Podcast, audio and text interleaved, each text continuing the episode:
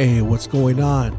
This is Jose from the Ranting with Ramos podcast, and you're listening to Inside the North Side with the host, Ulises Ramos.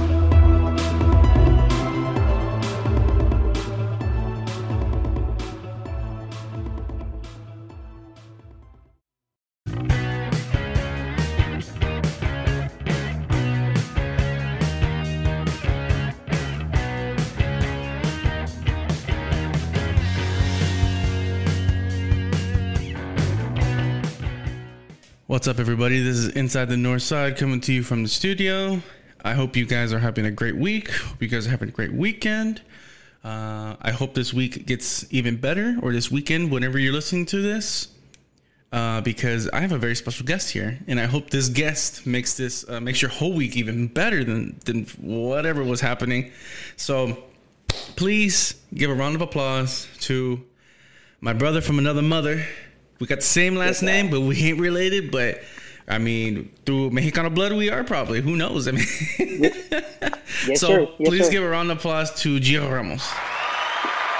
Yay, what up, what up? Yeah, man. So, Gio, what is your full name? Because it's like I got I was I got confused at spelling your name like Gio Chamba, and I was like, oh no, he has an E instead of an I. Bro, my my name, and it's like uh I can probably say it legally without owing anybody anything.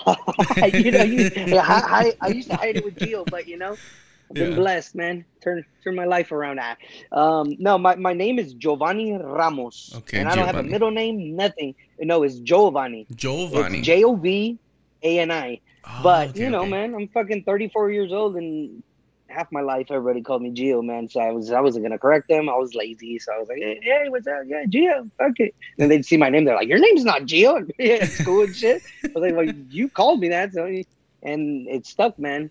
And actually, I remember who started calling me Gio.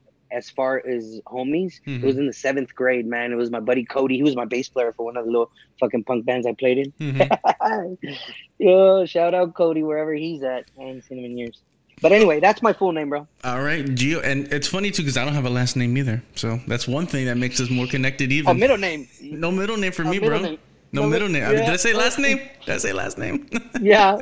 Yeah. no, no middle name, bro. No middle name. So, That's uh, crazy. All right. so Gio, you, the last podcast that you were on, I remember listening to it. Uh, you say you're originally from Los Angeles. You were born in. You were from Yes, Los. Angeles. I was born, and raised part of my life. Yes, the crucial years, and um, it was a good. You know, yeah. Uh, what part of uh, LA were you? Uh, were you uh, were you raised in? I was raised uh, L.A. County, um, in a like a small town right outside of it, a small city, not town. Ain't no towns over there. Uh, El Monte, California. Uh, El the San Gabriel Valley. Hey, shout out to San yeah. Gabriel. Yeah, buddy. Always, man. That's that's that's all love there. And then um, I moved. You know, at a young age, I moved to Mexico, Mhm. and I was out there in Michoacan for for a good part of my life. And you know, that's where I I learned to speak Spanish and you know, um, write it and all that shit. And I'm thankful for that crazy trip my family took Mhm. during those times. And then um, I went to Texas with my dad for like two weeks, and then back to LA, and there till I was uh, 19. Okay, okay. Yeah. So, what made And you then- go to Mexico for those couple of years? So my dad was always a nomad, and um, you know he, you know, my mom and him are from from Michoacan, and they were already over here in the states, and, and uh, we were living in this rental home in El Monte. And I, I honestly, you know, the the the the reason why we came is because my dad had like properties. He was like my grandma's favorite child, and Mhm. so she was like, "Come on over and take care of these parcelas, big old pieces of land and shit." And their rancho. And so my grandma was selling a house because my uncle had gotten sick, and my grandma fucking sold the house to my dad or some shit like that. story's crazy. So we bought half of that house in Uruapan, which is the city. You know what I mean? Outside of where my dad's rancho is. My dad's rancho is like fucking three hours away in Tierra Caliente. Mhm. Um, uh, it's like uh, a little uh, place called a uh, little place called Tepalcatepec, and um, so my dad was going back and forth and shit, you know, taking care of the rancho, brought us up to the house in in in uh, Uruapan, and that was life. You know, it was crazy time because you know my dad wasn't like they say monedita de oro, you know what I mean? And my mom just took a lot of shit and you know shit got shitty there in Michoacan. Then we left and we lived in Tabasco. That's wow. like over there close to to to to Veracruz, you know what I mean? Tabasco, Mexico. Uh, that's where the down current president's from. Yeah. Yeah. down there with the fucking yeah, man. And that was dope because it was tropical living. And our fucking backyard, bro, había un pantano of fucking like there was gators and shit, bro. This shit was tropical as fuck. Iguanas falling off the big ass palm trees. Iguanas the size of my fucking that king size bed, man. Like like fucking seven foot iguanas, bro. Like fuck, dude. Anyway, we lived there, and then shit got weird, and we went back to to Michoacan. We're there for a while. All this was a, in a period of about like four years, Okay. and then and my dad decided to sell everything that he had, and then we fucking shot up to left the family in Uruapan, and I cried. I wanted to go to my dad because I love my dad so much, and I took off with my dad to Dallas in the fourth grade. I mean, to not Dallas, to to Austin Okay. he actually got a job because he was a trucker back in the day. Day he was a trucker, um, and so he got a job in Cedar Park. And I came with my dad, and I was living with my dad and his two workers that worked for him. He brought him over here. He had other plans, other intentions. You know what I mean? That dude was like just on a crazy fucking.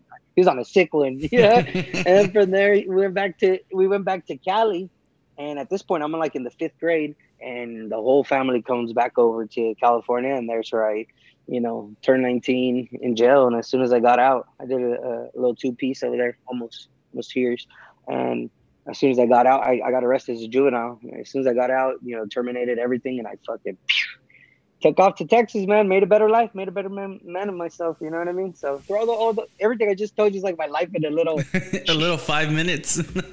yeah, dude. There's a shitload more in between, but we're just leaving it at that. well, hey, I mean, because you were just telling me that, I was like, damn, how long is this all this happening? You're like, oh, this is a couple of years. I'm like, ching out, bro.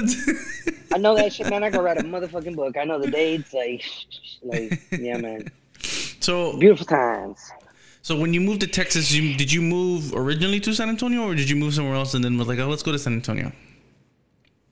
No, man. Originally, it was straight here in San Antonio, man. And what, I, I, my brother had already moved over here. and what attracted you to San Antonio? Pretty much my brother, and, and the fact that you know, as soon as I got out, um, my sister had already moved over here. It was like 2006 or something Okay. like that. And um, it was during that era where like all the houses in California skyrocketed. Economy was like crazy. It was a uh, people were buying houses like a motherfucker, getting in debt. You know what I mean? And so a lot of my family sold houses for way more than they were worth, and they moved over here and made a good life for themselves. You know what I mean? It's kind of like that. That's that's also another little like fucking you know Chicano, Mexicano, or like Californian people migrating over here. People are just like, oh, they're fucking coming over here. It's like you need to know the story behind that. You know what I mean? Like, Mhm. it, it- and and it's pretty it's pretty cool. You know when when, when you hear people that are like, oh yeah, they came here during the inflation of this or that, and. anyway, man, I, I get I get so far into this shit, bro. Hey, but no, that's Um, good. I, but I like that. Let's you know, it it, it brings it's uh, it's more interesting to the episode because people are like, what is he talking about? You know, is it gonna bring up that more and stuff like that? So hey, I welcome it, bro. I, I'm I'm a chatterbox myself sometimes too, where I'm like I'm like do do do do do do, and I'm like, oh crap, hold on, let's go back. you know. yeah, yeah. So, so family attracted me. Uh, you know, fa- family brought me over here, and had my daughter here. And, you know, it was it was a good thing, man. It's been a real good thing. San Antonio has treated me very well. But yes, I got to San Antonio, the northeast side, actually, Hey. and uh, there for a while. Me and my brother owned a house on the west side, and we were there. That's when we were single, both single. Like, you know, bachelor pad in the fucking west, so dude. dude. Mhm. I mean, we felt like we were in Cali, man, like straight up in the hood, back in the hood when we lived out there. But you know, then we both got married, and now we got families, and you know, fucking living an okay life, blessed. You know what I mean? Shoot, that's Saved from all the fuckery for now. God has been God has been good, man. God has been good. Yeah, So definitely. um, so when did you start uh getting into music? Um, that was about seventh grade. In seventh grade, bro, pasó eso. Yeah. So my sister Jenny was dating this white dude that was a punk rocker, right? Mhm. And my sister's already a little punk, you know. She was fucking, she was like a crust punk into Crass and Rotten and all those crazy fucking bands and shit. She was already, she had already passed the phase of like Dead Kennedys and she was in the fucking we're gonna be in a stanky stage of punk rock. you know what I mean? Like anyway, uh, but people that know about punk will get that one. But um, yeah, dude. So fucking this dude was a fucking guitar player and he played in a band called Just Plain Stupid. And I was just like, oh, dude. His mom was a teacher at the high school. Like we lived in a small town there for a little while. We had the American dream. That's Mhm. another story. But anyway, it's my seventh grade. Fucking um this dude starts teaching me Ramones songs. You know, and that's actual the music playing. That's the music playing in the seventh grade, right? And I'm not, you know, that's who influenced. But into music, man. And I I don't know if I said it in, in I've only been in another podcast. I don't know if I said this, but I got expelled from preschool for dancing El General Muévelo, muévelo with my waist and shit, dude. No, For winding my waist. bro. Really? I, yeah, bro. Man, I got. I, I was a bad kid too, you know. So on top of that, I'm pretty sure that wasn't the only thing I did. You know, I probably gave somebody the tongue or something. We've all done that. Trust me, I've done that too. yeah, you know what I'm saying. So, yeah, music was. I, I like to blame my uncle, which is uh, he was DJ Tarasco, my uncle Rafa Sanchez, man. And and in any if I any podcasting, day I always bring him up because obviously nobody fucking knows who I am, and so I want people to know like the the, the history of of the Tarasco name as well is because he was DJ Tarasco in California for like fucking 20 years, bro, at this club no, uh, that, that was well known. bunch of bands played there and shit. Like, Mhm. uh, it's called Potrero Nightclub. Okay. And so at family parties, he would fucking DJ, bro, get down with his fucking, you know, with the CDs and shit, you know, the CDJs and all that. And, it, you know, and he'd be playing Fito Olivares, you know, all the, all the shit that was hot, you know, General, I heard him through my uncle, you know, shit like that. All that shit that was popping in the 90s, you know what I mean? hmm and you know he would play classics too. And so he's the one like music always caught my attention when i would see my uncle because my dad wasn't really present. You know he was in a lot a lot of our lives right? But wasn't always present. That my mom's brothers my uncle juan which i love dearly and my uncle rafa they're my mom's younger brothers she brought them to the us during the migration of the 80s man and all that shit. You know what i mean? She's the one that like fucking you know se jaló sus carnales para the us and they fucking started building. It's crazy man. Hmm stories upon stories. But anyway, they and, my uncle Juan played a big part because he was the, the one that threw the parties, you know, the family parties. But there, were, I mean, tequila, birongas, domino, like that. You know, those those memories of them or them even bumpy music. My uncle Rafa wasn't DJing, you know what I mean? They were just playing music like it was always cumbia, you know, corridos, uh, you know, anything from fucking banda, ch- you know, chingos of banda, banda recodo. They love all that shit. My uncle was a DJ, you know, Tarasco, a DJ Tarasco. And so when I started this project, I was already doing music before Tarasco Tropical, just not, you know, cumbia. hmm Um, I've been in the in the reggae music for quite a while. I played in a bunch of bands, I recorded a couple records with a my personal favorite and the best reggae band I like to think that, that that I've ever been a part of or had the pleasure to be a part of is the San Antones. It's just me and my best friend Kevin. And um yeah, man, like that's the that's the uh, you know the different type of shit that I've done. I don't know. I got I got out of the the, the, the those edibles are kicking in, right? so so what drew you to uh to reggae? Oh my bad. What drew you to what drew you to reggae music? Like was it just reggae you know? N- no reggae music was one of my best friends jared bear rest in peace um he died actually while i was locked up and i couldn't go see him my best friend man i I named my son after him actually um and so uh jared bear moved with me during one of those times when i was trying to get sober in cali and my mom sent me over here it was 2004 Mhm. uh, my mom sent me out here with my brother to live with my bro, and he followed me, and I was all fucking cracked out that like I left him behind. You know, I took off and I went over there, got in trouble, got locked up, didn't get to see him. I didn't leave him like just like later, dude, but like I left him with my brother, and I was like, bro, I gotta bounce. I, I need to ah fucking boom. It lasted like three months here. Mhm. Anyway, um, Jared Bear, we, we had my brother had got us an apartment in San Antonio off of Broadway, man, and it, it was a really cool apartment. It was just me and my best friend Jared. He was my bass player in bands that I played in high school and shit, like during seventh grade, eighth, ninth. Mhm. He was my bassy, and so um, fucking yeah, dude. Uh, he played a video called Rockers, a movie, Rockers. And if you haven't checked out that movie, you gotta check it out, man. It's a uh, Horsemouth, um, very, you know, famous uh, a reggae pioneer drummer. You know, one of the uh, he's like the star in the movie and shit. And you know, it's all it shows at the time. I didn't know a lot of the, you know a lot of these artists, and it says there, but I didn't know who the fuck they were. You know. Mm-hmm. The movie, the movie, you know, had the titles. I think it has the titles under like each artist or whatever whenever they come out because it's like about the life out there when reggae music was being produced in studios and shit. Like it, it's dope, dude. It's Inner Circle. You know, uh, Jacob Miller uh, and Inner Circle were a thing in Jamaica, and um, fucking he was a drumming. You know, I came out of that that that band. Um, and and so that really influenced. That really like woke something up because I was already into like third wave ska and shit like that mm-hmm. because of punk rock. You know, like ska core. So I went ahead of times, and then I went back and started doing the research, which I'm sure a lot of people that's probably how it goes. You know, um, and man, I moved to uh, you know, what was it? When was this? That we decided to start a reggae band oh, my buddy Edson, he plays in a band called Saltwater Slide out here. Okay. He wanted to start a Rebelution cover band and shit. And I was like, oh, okay, cool. Fuck yeah, let me listen to it. Listen to that shit, liked it. You know, so I, you know, listening to new shit too. I, I was already listening to the old school shit, but I was getting more into, you know, the new reggae stuff because of friends, influences, and man, that's that's what really got me into it. And then from there, you know, I was playing reggae all the way through. I'm still actually still playing reggae. Mm-hmm. I'm playing the Dallas Reggae Festival. Hey, playing drums for my buddy Sergeant Remo and the Vibratones. Uh, what uh, date is that? Uh, I think April 9th, bro. All right, April 9th. You hear that, guys, up in Dallas. Go check them out. Go check them out. Yeah, check it out. I'm, I'm on drums. I'm X. I'm a drummer. Um, and then July 2nd, I'm playing at Chingon Fest here in San Antonio, man. Nice. I, I think that's going to be a, an exciting one. That's cool. That's cool. Shout out to the the Bearded Cartel. The Bearded Cartel. Yeah, man, just check them out, man. Dude, Steve, he's. I don't really know them in person, That's all internet shit right now. You know mm-hmm. what I mean? Mm-hmm.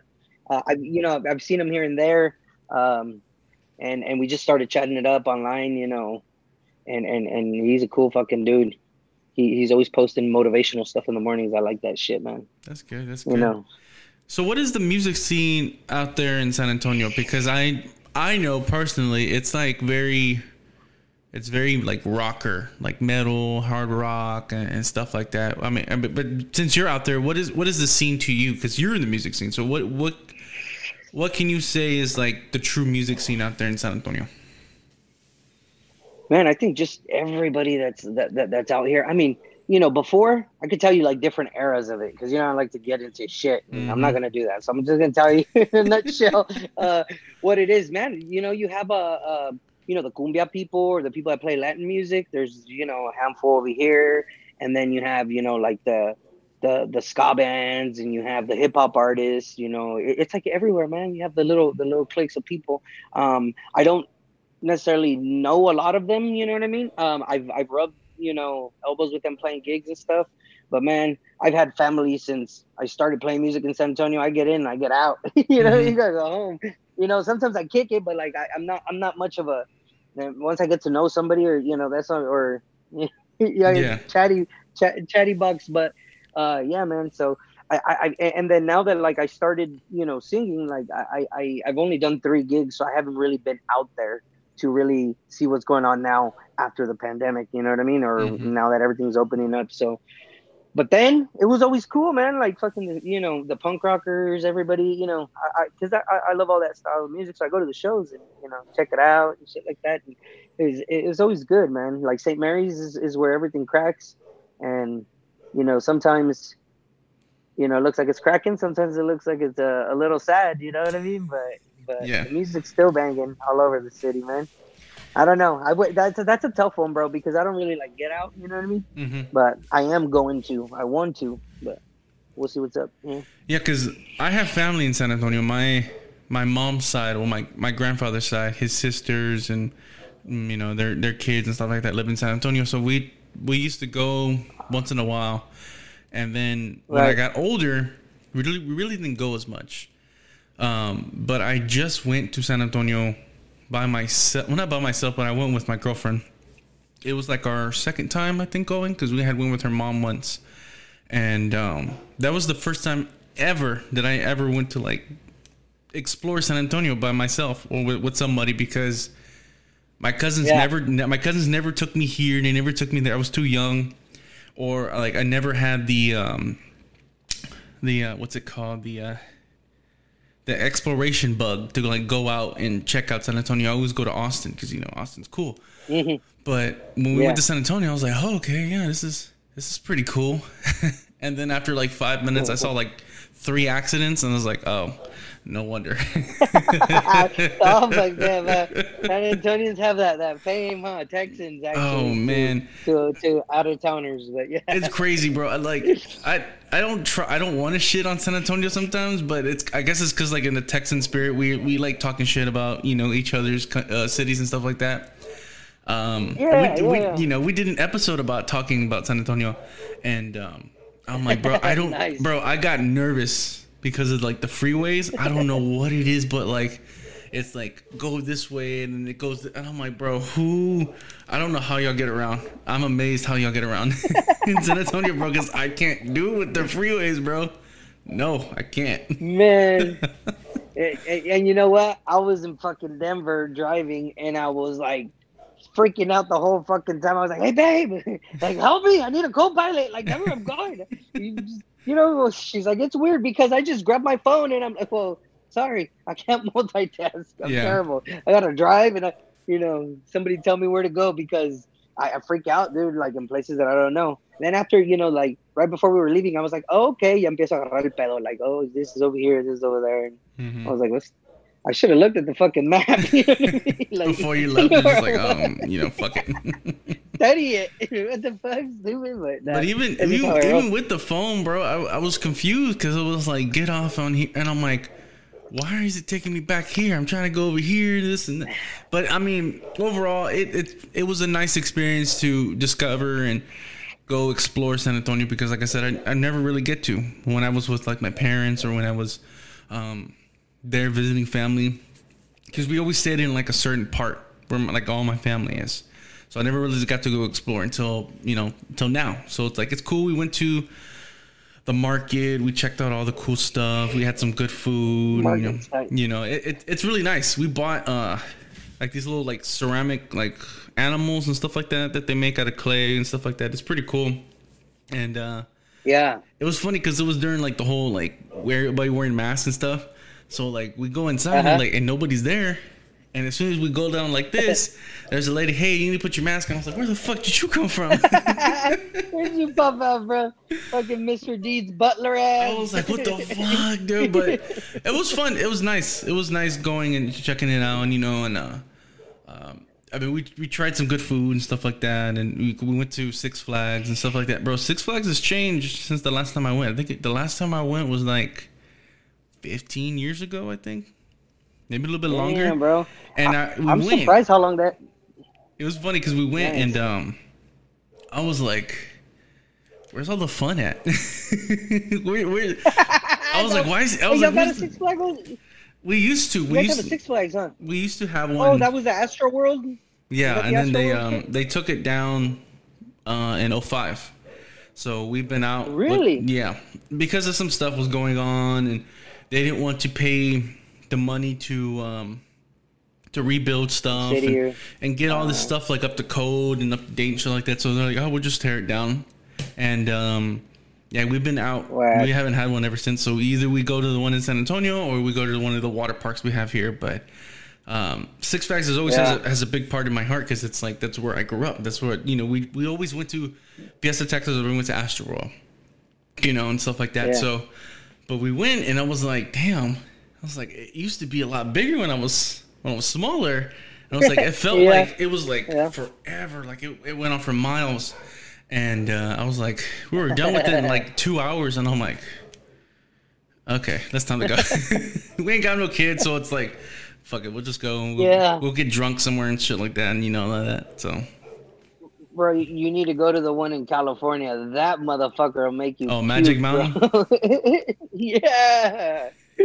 Oh man, I remember fucking like I got to a point where I was like, "This isn't fun. This hurts, man." Like all the fucking twists and turns. Though, you know, not that I'm a bitch because I like roller coasters, but like, enough is enough. You know, and we, we had gone like I don't know what the fuck. It, it was a like a school function, right? And I went and I was like, I got sick, man. I got sick from all that spinning because there's all kinds of shit over there. It's just Yeah.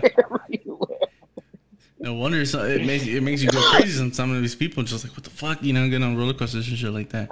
Um, so, uh, when did you start Tarasco Tropical? That started 2020. 2020. Okay, it's about two years ago. Yeah, the the the pandemic came and fucking hammered everybody, and I had my studio at my house at the time. Um, and everybody would come over. You know, I was producing a lot of shit, man. Just we were just putting out a bunch of reggae shit, and you know, I had my full on studio in my backyard, so I had more time. You know, Yeah. to like just go back there and do shit, and the homies will come over, hour, two hours, get down on some shit, go back, do it again. You know, and and, and making shit happen. Well, the pandemic hit, and fucking nobody was coming to my house, so there I was, all bummed out. My family would come over. You know, my little brother Brian. Uh, he came on over one day and we were drinking and fucking dude was like, dude, you should write a cumbia about Big Ready Where my God and fucking it was just you know I don't know I, I got some some some samples and I put it together and bam that song was born you know what I mean? And that's how it actually it wasn't like I was a cumbia act already it was because of the song you know? Mhm. and I was like oh shit started writing more and more and I was like oh this is a newfound uh hobby you know I like it and I I feel like I sound okay so you Oh, know you, my know, you Spanish sound makes you sense. sound great, dude. I mean, um, I think the first time I heard about uh, first time I heard about Big Red and Barbacoa was uh, I think it was Sivani, aka Principe Q, when he did the remix and he was he was promoting it and posting about it, and I was like. I was like, okay, that's cool. I know in San Antonio, Big Red and Barbacoa, you know, the things are, that's like the main thing, you know, to get over there. And I was like, okay, cool, cool, cool. So, and then, you know, I started listening to it. I'm like, oh man, this shit's bumping. This shit's good, dude. hey, thanks, man. so I guess like, Thank you, bro. I guess like with, with that project that you're doing, it kind of like unlocked like another part of like your musical brain. Cause like you said, I mean, growing up, you were listening to cumbias and stuff like that. So it was kind of like second nature, you know, pretty much. I want to screenshot that little th- what you just uh, man. Yes, yes, yes, yes, yes. That's what it did, and I still, still to this day, sometimes like I'm just like, fuck. I say still to this day, like I've been doing it for years. no, but like you know, eh, like whenever I get in the studio and, I, and I'm recording, or like I'm getting down, like okay, let me let me put it to you this way. Before I I I, I logged on and all that, I was feeling real shitty. You know what I mean?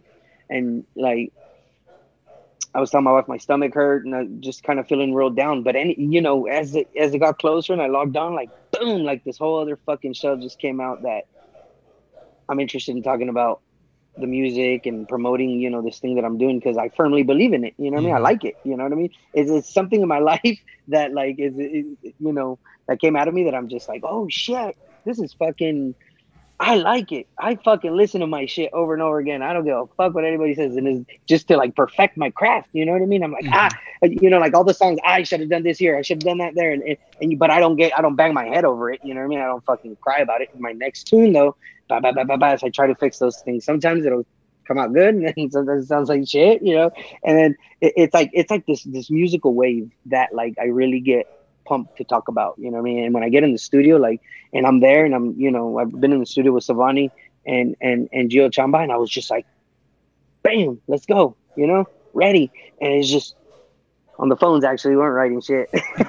you know, like, I was like, fucking- I'm over here making signs like I'm writing um, but you know, I liked it and I experienced it other times. You know, at my own studio too. After that, you know, after I left Savani, uh, Savani studio, um, I I was even more pumped. You know what I mean? I felt you know because him and Gio Chamba really made me feel good about you know what I was doing and shit. You know, and. We, we, I think we, we wrote like four songs. Three of them are complete. One of them, which is Bailale, and then we have another one called Onguito, and another one called uh, uh, Prende la Vela. okay. And we co-wrote all the we co-wrote those tunes, and I'm just stoked for people to hear them because it's like it, it's the the the the older you know it's been sitting for a little while. You know what I mean? hmm And so I can't wait for those to come out so I could like fucking boom, you know the the stuff that I've been working on now. It, it, it's cool. Um, I really like it, you know, because I'm taking it to like different realms, man. You know what I mean? Of the cumbia, you know, stilos, you know, that, that are out there and stuff, you know, like, you know, sonidera, I'm working on a vallenato tune, like, you know, some chicha shit. Like, you know, I just want to be able to, to, to touch every base, you know what I mean? Every, every, you know, and, and come up with a tune that, that, that, that, that right now is my number one goal is to be able to do that aside of like the stuff that I'm already, you know, that I have worked on. Mm-hmm. Um, it's it's my thing is I, I want to put out a, a, a, a EP of all the songs and it's just like straight up a raw acoustic cumbia version. You know what I mean? Of all those tunes, Bailale, fucking uh, Poderosa, Amigos, and it's gonna be super stripped down. You know, and I have like you know a couple percussionists, a guitar player, and accordion. You That know sounds what I mean? good. That sounds like a really good And, idea. I like like, that. You know, and kind of strip them down, shorten the songs, but like little little clips of it. That's Mhm. that's that's something that I'm manifesting that I want to do. I want to be able to do. Um, but yeah, So how did you? but yeah, music, man. How did you meet Gio Chamba? And how did you meet uh, Savani? How, how, how did that? How did that go? Man, all on the internet, man. Like I reach out to people. Like when I want to do something, I reach out to people on fucking Instagram. I don't go and see like management or anything like that. Like to me, it's like if if these fools are gonna gravitate towards me and want to fuck with me, you know what I mean? They're gonna they're they're gonna want to, and type of way, you know what I mean? Hey, what's up, Mhm. dude? Whatever, you know, make my introduction. And sometimes I get responses, sometimes I don't. You know, I've been, you know, sometimes I get responses with uh, empty promises. You know, and it's okay. You know what I mean? It's like it's what. Yeah, I don't. I don't hold nothing against. Nope. You know what I mean? Like it's it's, it's a beautiful journey, man. So like, yeah, that's how I've been doing it. Is just reached out, reached out to. um So I was doing Big Red y Barbacoa, and then I was like, kind of like getting in there in the Instagrams and like following people and all this, following them, and um just everybody in the area because I was like, okay, cool, we're gonna fucking. I'm already right. I'm already on my second tune Yeah. by the time Big Red Barbacoa is not even done. You know, I'm on Bailale. And um so I was like, I'm gonna I wanna get this going. I wanna get a good video, I wanna do this, I wanna do that. And fucking finally I had a product and I showed that product to Savani and he like mixed it what I sent them. you know what I mean? Because I had what I did is I I did I created this song, you know, MIDI uh with loops and shit and and samples and then I had all my homies that are here that are reggae artists. Once the pandemic started, you know, in, in Texas, you know how quick we started kicking Yeah. back, right? so fucking boom, they came over to the studio. I would bring, you know, the keyboard player Fausto, and he dropped some keys. I brought in, you know, uh, fucking um, other musicians to the bass. My best friend Kevin, dude, I'm in the San- Santones with, he did the bass on that, and so I reached out to Savani, and he's like, "Yo, man." I could make this. You want me to give? I remember he called it. You want me to give it the Q treatment?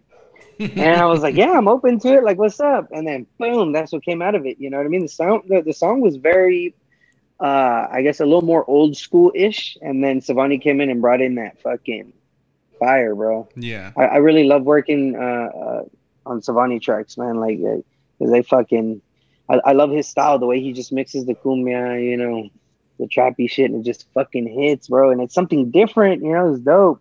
I like yeah, it. dude. Yeah, f- fucking shout out to Savani, bro. Shout out to Principe Q, bro. I had him on, and I mean, the dude is pretty much Tejano music royalty, pretty much. You know, he's, you know, so he he knows his stuff, and like when I was talking to La him, Dinastía you know, Quintanilla. yeah, pretty much, and. You know, we talked to, and he was sir. like, I wanted to get into more of the music and my heritage and stuff like that and it, it, it's just been awesome watching him and just see, listening to his music and checking him out. I mean, the dude is on fire, bro. Like when he catches, like when he catches that that, that fucking flame and just shoots up to the top, bro, it's gonna be an amazing thing. It's gonna be an amazing thing. So, Yes, sir. so shout out to Yes. Savani. And then you know, and that's cool. Like you, you reached out to these guys like through the internet because not a lot of people Uh, have the balls to do. yeah. they don't have the balls to do that. They're they're scared to reach out to people and and you know "Oh, I, I, don't want to get mean- I don't want to get rejected. You know they might not even read it and you know I I've been there before where it's like I reached out to tons of people like hey let's you know let's do a podcast together this and this and that. Sometimes it happens, sometimes it doesn't. but it, it doesn't discourage me from keeping on, keeping on, and you know, you never know Yeah, of course. who's gonna come through the door. You know, like when I heard you on the other podcast that you did, I was like, okay, this guy's pretty cool, and I was like, I want to Yeah, talk. I want to. I want to talk to him, and I want to get to know more. I want to. I want to squeeze that lemon and try to see what I can You get. did. You know, You- I done told you my whole fucking life a couple minutes ago. in just five minutes, bro. I mean, but it's like I want to get to know this guy. Like, I love picking the brains of people and just you know Yeah, where they man. come from and and just how they get there and just how their mind works and stuff like that. So it, it you know, I, I, it's cool because like I said, not a lot of people will do that or go reach out, but it's just it's it's the the time we live in. Hey, if you want to work with somebody, reach out to them, and if they reach out to you, shit, you gotta you got a track going and stuff like that. You know. Yeah, of course, man. And, and and and these guys are super humble souls, man. Like like Gio Chamba, man. I just got to see him in Colorado, and like he he he carries this this aura, this energy, man. This like, uh, like I get. I, you know, he's my homie. I know that. Like, I feel it is dope, but like, I'm still like, fuck. I'm, I'm chilling with Gio fucking Chamba. You know I mean? Like, he's here, fucking just met the, my whole family. You know what I mean? Like, um, it was uh, it's really dope to to know that you know, shit, you know, putting out tracks with these guys, like you know, they inspire me, you know, Mm-hmm. and they're, they're the main ones, like the, from jump, them and my boy Kevin, like those are my inspirations, my little brother, you know what I mean, like it's just the people you surround yourself with, you know what I mean, like like really is what what like pushes you to do uh shit that you're just like damn you know the good the good the good The shit good the- positive, the, the good positive, Yeah, you know, that- the good vibes. yeah man and, and and and so that's just how it goes man Yeah, it's it's the same thing with, with podcasting, man. You you meet all these people, and then you you you know sometimes they, they work out, sometimes they don't. But you know when you find those good people, you you latch onto them, and you you are both you know the whole good vibes just run through everything, and, and you become stronger as a as a group, as a community, as friends, as family, and stuff like that. So I totally understand, you know. And it's funny because I used to be in the music industry, and just I used to be in the music scene too. So when when, when I was younger, oh yeah yeah, I oh uh, what'd you play I played guitar, and then I kind of transitioned to bass a little bit. But like my story is is uh, it's kind of fucked up. Uh, so okay in high school, I was looking for bands to play in because I was like, I want to start a band. I want to be a rock star. You know, I want to go up on stage. I want to tour. I want to just have a good. That's what I wanted to be. So yeah of course um, I was like, okay, well, I gotta find a band. You know, hey, let's do this. So I found a band some friends of mine. Well, not really friends, but people I knew in high school. And uh, they're like, yeah, you know, we need another guitar player. So I was like, okay, cool, hey, you know. And where I used to work at uh, was right across the street from their apartment. So I would be like, okay, cool, hey, I gotta go work, but uh, I'll bring my stuff with me, and then you know I'll go after my shift is done. So we go and uh, you know we we jam for a little bit, and I was like, okay, hey, this might work out and stuff like that. We played one show together, and it was a uh, Uh-huh. it was an open mic night at this place called Fitzgerald's here in Houston. It's it's no longer here, but um, pretty Right. legendary place. But um, we play. It didn't go so well at all, and people Oh, can, people can believe me. Like you can go and check out the YouTube video because it's on YouTube. The videos of our, our performance. oh nice Horrible, bro. Like the bass player was like half a step down. The drummer sucked. The guitar player was in a different tune. Um, just everything. It was, it was a shit show. It's a shit show on YouTube. So I left. Really, is it? There's one that went viral of a band that everything you just described to a T. I don't- I don't know if it's that one. I think these are all, these are all white boys. I'll send it to you, and uh, you'll be like, "Yeah, Okay, that cool. was a shit I, I show." was already, I was already on YouTube, ready for you to tell me. the name. Oh fuck! You know, let me. I think. uh It might be Night Terror. I know it sounds like all like fucked up. Uh, it would kind of not kind of like that, but um, yeah, dude, it just it was just messed up. No, I hear death not- metal when I hear that. Night Terror. Do I have it here somewhere? okay, It's all good, man. Uh, can send it to me later. I'll send it to you later. Anyways, but yeah, it, it was a shit show, dude. And um, I was like, you know what? I'm gonna. I, I do what everybody does. I'm gonna go solo. I'm gonna go solo. I'm gonna do my own thing. it took a couple years. I met up with some other people that I went to school with. Tried doing things on my own. Didn't really work out until I met this one band on this band, like this music musician page called Band Mix, and um, Mm-hmm. it was a uh, it was a Spanish alternative rock band. So I was like, okay, whatever, that's cool, you know. Everybody's doing guitar, so I was like, fuck it, I got to do bass because not everybody wants to be a bass player, you know. Uh, yeah. so So you like, took one for the team. I took one, I took one for the team, and uh, the guys You're were pretty cool. player, bro. The guys were pretty cool, and uh, it was uh, it was pretty interesting. Couple well, those eight months that I was with them, we did a couple shows. We did we did some really weird shit, bro. We played in like this hall that was like kind of abandoned, but I don't know what was going on. We played at a house but y'all party. jammed. Yeah, we we jammed. I mean, the singer was kind of good, but he wasn't that great. The drummer was blind.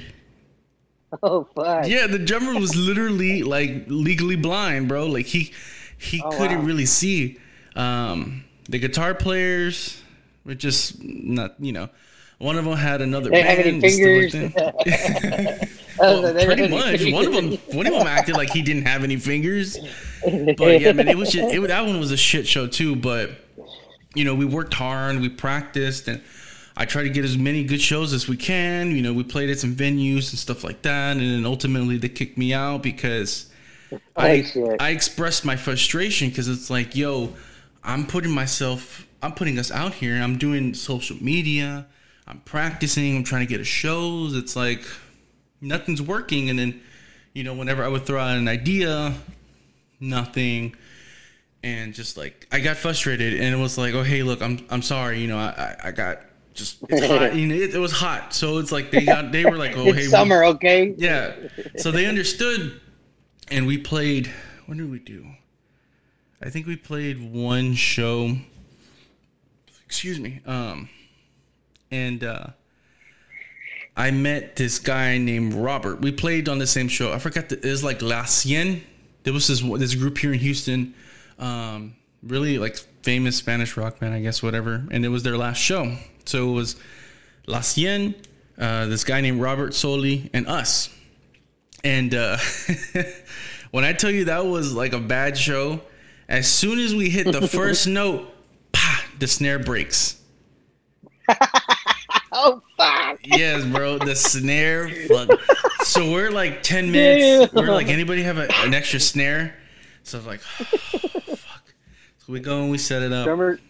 and we do the show and uh, i think i dipped out i think i dipped out and um, they all took pictures with each other and stuff like that and then um, they end up like kicking me out because um, you Oh, know because the whole frustration and stuff like that and the way they did Fuck it was 'em. the way they did it was funny the lead singer he was like hey can you come meet me at the recording spot because we used to practice at his parents' house. And he was like, "Hey, bring the bass amp, and you know we can we, we'll work out some stuff together." So when I get there, I was like, "Here, where the rest of the guys at?" And uh, he was like, "Oh, they're Yeah. not gonna make it because they had something to do." I was like, "Oh, okay, yeah, sure." yeah, sure. We start talking this and this and that. He's like, "Hey, can you leave the amp?" I was like, "I'm gonna work on some stuff because we were recording an album." And um, I was like, "Hey, that's, That's cool." how they got you out? That's how they got me. And then like a couple months later, uh, well, I had already knew like the next day. I used to take care of like the Facebook and all that. They had blocked me, so I was like, Ooh. I was like, okay, I know what's going on here. So like a couple months passed by. hey, we all decided that uh, uh, it's best for us to move on from you. And I'm like, yeah, I knew that already like three months ago. So, no, no shit. no shit, Sherlock. So I ended up meeting Gee, with the- I ended up meeting with this guy named Robert Soli that we played a show with. We did a band. Same thing, you know, his ego got a little too big. Um, Uh oh. and I was just like, hey, look, I'm just gonna start my own thing. I had already booked him like two shows. I was like, y'all go ahead and do the shows. I'm cool, you know, whatever. Um, so a couple years go by. I try to start stuff on my own. Didn't really work out. I did some little recording on my own on my, my laptop and stuff like that. Wasn't up to par what I think. And then that's when I kind of turned to podcasting. But I started off as a musician, so it's like I understand like Yeah. all that like the, the process of thinking and trying to come up with a song, recording, doing shows and stuff like Yeah. that. So uh, you know, and like I said, That's I took cool, one for man. the, I took one for the team and played bass. yeah, and then they fucking did you dirty, them assholes. You So- know, they're lost. Yeah. Sometimes I miss it, bro. are they still? Are they? Are they? Are they still a band?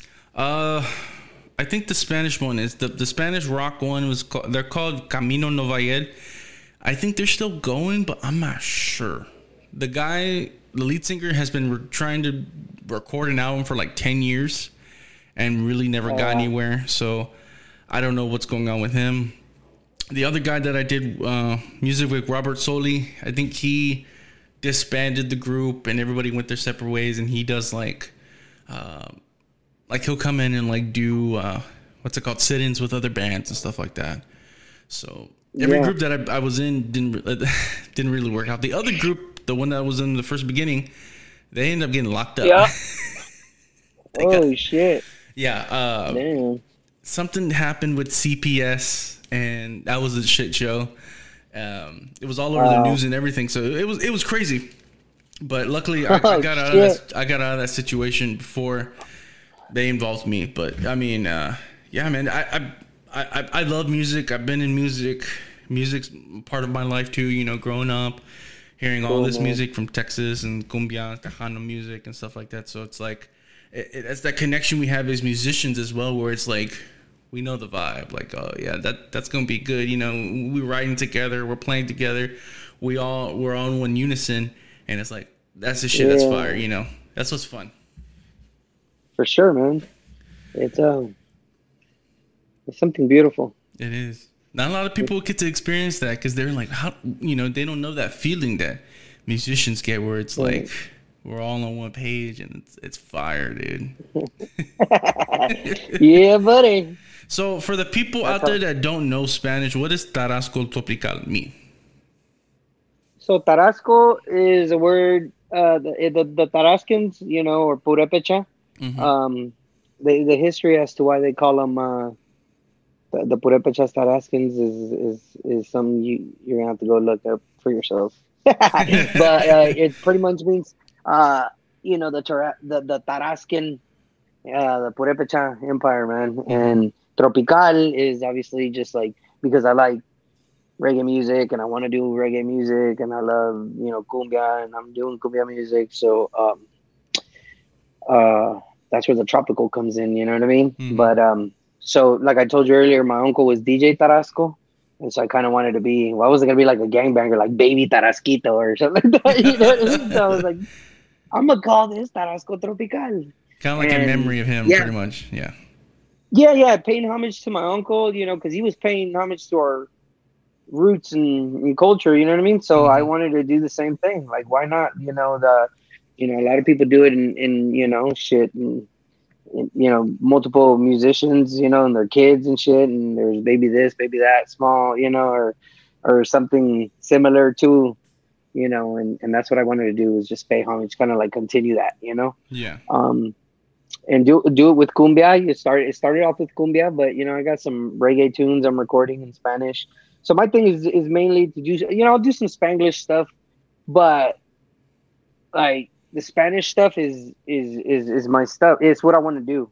You know what i mean? And i've been inspired by a lot of artists lately man that like you know not necessarily i take something from them but like i make mental notes and you know i try to apply similar you know uh, techniques and and in cumbia you know what i mean? So it's it's pretty cool man because my influences aren't just like cumbia artists you know? I'm listening to spanish you know hip hop from spain uh violadores del verso i'm listening to fuck, reggaeton or like a residente. I always a huge fan of calle 13 man. Hmm um and so now i'm following like his solo stuff and and and he's another inspiration.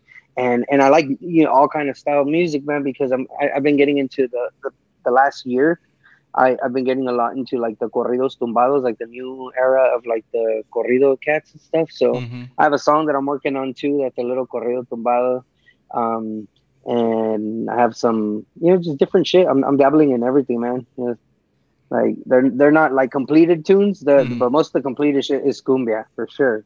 but I, I plan on dabbling into other stuff, you That's know, in the near future. That's cool. That's cool. Um, yeah. All right. Well, here's a little segment that I, I'm trying to start with a bunch of uh, musicians and stuff like that. Whenever I have a musician on or a podcaster, I want to have this segment where it's I'm gonna name a band and you name me the one song that comes to mind when you hear this band. All right, cool. So you so it's like if I name like a band, give me the one song that comes to mind as soon as it, as soon as it hits. All right. So number one, Bob Marley. Oh, you're telling me to Yeah, yeah, yeah, to, yeah, yeah, yeah, yeah. uh, Like, like name the song. Yeah, yeah. like Oh, give me, war, give me, give me a song that comes to mind when you hear the name Bob Marley. war. War. Okay. Uh, Chalino Sanchez. Las nieves de enero. Hey. Uh, Ramon Ayala. Tragos de amargo licor. Selena. Bidi bidi bom bom. Okay, okay. Ramones. Um, hey, ho, let's go. Hey, ho, let's go. Okay. Uh, Tupac. California. Yeah. Yeah. Uh, what's another one? Okay. Um, Bad Bunny. Oh man, I don't know too much uh, like his. Oh, you know which one I really like? Bellacoso with Residente. That one's fucking bad. Okay. Okay. Gio Chamba. Hijo su pinche madre. I like that, that, that tripeado, man. That, one he just put out, man. But, you know, um, La Futura is another one that's really good. Mm-hmm. Okay. Uh, what's another group I can name? Chingo. Uh,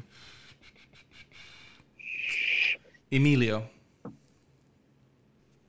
Emilio, who? Uh, Stefan? Uh, what's his name? Uh, the one from San Antonio. Emilio. Tejano Star. Oh, man. Uh, yeah, you you that's going to be tough, bro. That's going to be tough because I don't really listen to a whole lot of Tejano. Okay. Okay. Okay. Like, I yeah, got you. yeah. I got you. I got you. I'm gonna write that down. Yeah, no, Tejano. yeah. No, to Um, know their names, I listen to the radio station, but I don't know any, like, artists, Mhm. which I'd love to collaborate and do something someday with somebody, you know. I tried, too. Yeah. I reach yeah. out, man. Yeah. uh okay. And what okay, the last one is Tarasco Tropical. What is what's the one song like when somebody's like, give me one song that, that comes to mind when you hear Tarasco Tropical? Big Red y Barbacoa for sure, but man, I gotta tell you, I got this new song about tequila that is my absolute favorite. And I got a, a, a or me and Savani, you know, it's with Principe Q. Um, we have a special guest on that. He's from Houston, and I'm pretty excited about that one. Can you can you give us a little details about it or I gotta wait? EE. I, I guess I got I, I gotta wait, man, till it's like fucking, you know, it's it's in the bag, but you know, like, I don't know. I don't know how ready. that- Okay. y- yeah. Okay, okay. So I noticed that you're a Raiders fan. Yeah. How do you feel about I married in- Uh, you married okay, so you married into the Raiders. I, yes, I'm not. I ain't even gonna front. Mm-mm, no, man. I grew up Lakers, Dodgers, and that was it. Football was not like my shit. You know what I mean? Like it Mhm. was not until I married my wife, man. Huge Raider fan. Obviously, all a lot of the homies growing up were Raider fans, you know. But I also grew up with San Francisco 49er fans and Cowboys. Yeah, Cali's got a, a, whole fucking trail mix of fans too. You know what I mean? Mhm. Since a long time ago. So I grew up with like Steeler fans too, and so my apartment complexes, like the Cholos, were all Steeler fans, you know, fucking dressed, you know, from head to toe and shit like that. So anyway, I wasn't really like into into the sport, Mhm. and I married my wife, and her and her brother are are huge fans of of of football, and he's a Chargers fan. My wife is a Raider fan, and you know they've told me their their, their story how like you know they started being fans, but I will we won't get into that. But they got me into the sport, and you know, Sundays is like tradition. I get together, you know, not every Sunday, but you know, during football season, like we we tend to get together a lot, and it's what brings family together. You know, Mhm. it's funny because it's like a slogan about it, but it's true. Like you know, brings us together with my her only brother here. You know, like fucking. And we get together with his wife and you know the kiddos and we barbecue or whatever, you know. I'm surprised you're not a, a Cowboys fan since you're out there in San Antonio. You you know you know it's funny that you say well because I just didn't get into it, you know, until I got with my wife. Like that's just what it is. It never really come like I didn't even know how the sport fucking worked. You know what I mean? Like I didn't, bro. Yeah. I didn't. And then fucking just, you know, two, three, four seasons, six seasons, now seven seasons, you know what I mean? That I'm, you know, now I'm getting it. Yeah. you know what I mean? Now like, but I'm still not into like the draft and all this and all that, you know, like man, I got a I got a life to live. that shit takes a lot of energy. And I got music to do. But Yeah. no, man, Raider fan for sure. You know, um, and yeah, if you're, what I was going to tell you is it's funny is that uh, my aunt used to, and my uncle used to go to Mexico when we lived out there. and They would bring suitcases of clothes, and my aunt once brought a sweater of the of the Dallas Cowboys from you know one of the rich kids. She she cleaned their house and they gave it to her, Mhm. and the kid was obviously a Dallas fan. So there's a picture of me wearing. I don't know where it's at. One of my sisters has it, but it's a picture of me with that on, and I'm fucking flipping off the camera. and I want that picture because I'm in like the fourth grade, bro. Like this shit is crazy, and I want to see it. Like, I, it, it, man, it, it's been a long time since I've seen that picture. But anyway, so there's that. You could say I was once upon a time a, a Dallas Cowboys fan. And you said Raiders and, and Dodgers too, right? So you're you're I guess were you Dodgers, more are you more of a baseball fan or a basketball fan? Man, I'm like right in between on on both sports. But I, as I, as a youngster, so growing up in, in Cali, we would go to after school programs and shit that the parks and recreation would hold. And they do like uh, latchkey after school programs, and they're free. Your parents just had to fill out a permission slip. Boom, you come after school, play games, shoot the shit. You know, they had special ed kids and shit that would go there, and you know, they had like a, a van service that would take them and shit in the summers that would serve food. And so they try to involve the kids in the community because it's a fucked up community, you know, it's gangs and all that shit. Mhm. And um, fucking, I would go there and fucking, you know, that that, that played a man. I don't even know where I was going with that. the sports that baseball and uh, like were you Oh yeah, yeah. baseball than Any, okay, there you go. So it's all fucked up. Um, so they would we'd we'd have fundraisers and they would take us to the Dodger Stadium. okay. you know, for five dollars, and they fill up a fucking school bus load because it was part of the city of fucking just kids that had their permission slips, and then there was like the latchkey le- leaders, you know what I mean? There was like three or four adults, and they'd watch fucking thirty kids, and we'd go on field trips, man. And because of them, I got to do a lot of the cool shit that you, you know, that that I wasn't able really to do with my family because even though LA was 20 minutes, you know, up the road. Like we didn't even we didn't go, you know, to fucking Dodger games. My family, you know, like that, that wasn't a thing. So because of Parks and Recreation, I was able to go to Dodger games. Fucking dude, because of that place, I got to visit the the the the Neverland Ranch by Michael Jackson's ranch. Man, I've fucking been there. Like fuck yeah, I can say that. That's that's, that's you know what I mean. Bro, you That's you, some dope I could say. You, you didn't get touched, did you? bro. I get that shit from everybody. I'm like, I'm like, I, I you know what my answer to that is? I wish, motherfucker.